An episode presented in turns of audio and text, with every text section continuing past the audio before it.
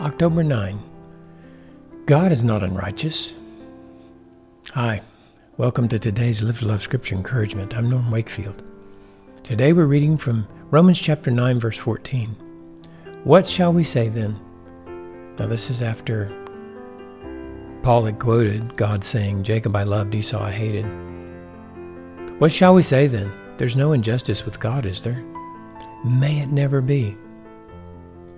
Here we have the question Paul knew his readers might ask when they read God's declaration that he loved Jacob but hated Esau.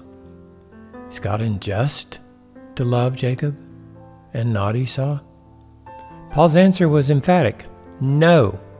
He laid out the reasoning for his answer in the following verses. Is there any encouragement to love in this verse for us? Can't we find great comfort in knowing that there's no injustice with God?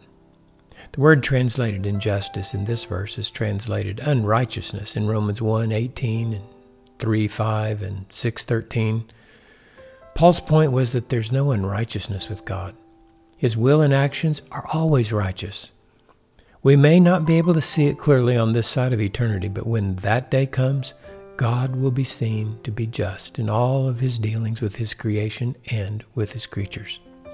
In the following verses, Paul worked out his support for emphatically denying that there's any injustice or unrighteousness with God. Today, as we live to love with Jesus, we can be comforted by the truth that God is righteous in all his ways as he works or doesn't work in the hearts of those we love. Like Paul, although we have sorrow and grief over those we love who reject God's love revealed in Jesus and also reject his love through us, we can trust God's wisdom justice, and righteousness. This truth frees us to humble ourselves and simply love with Jesus everyone he puts in our paths.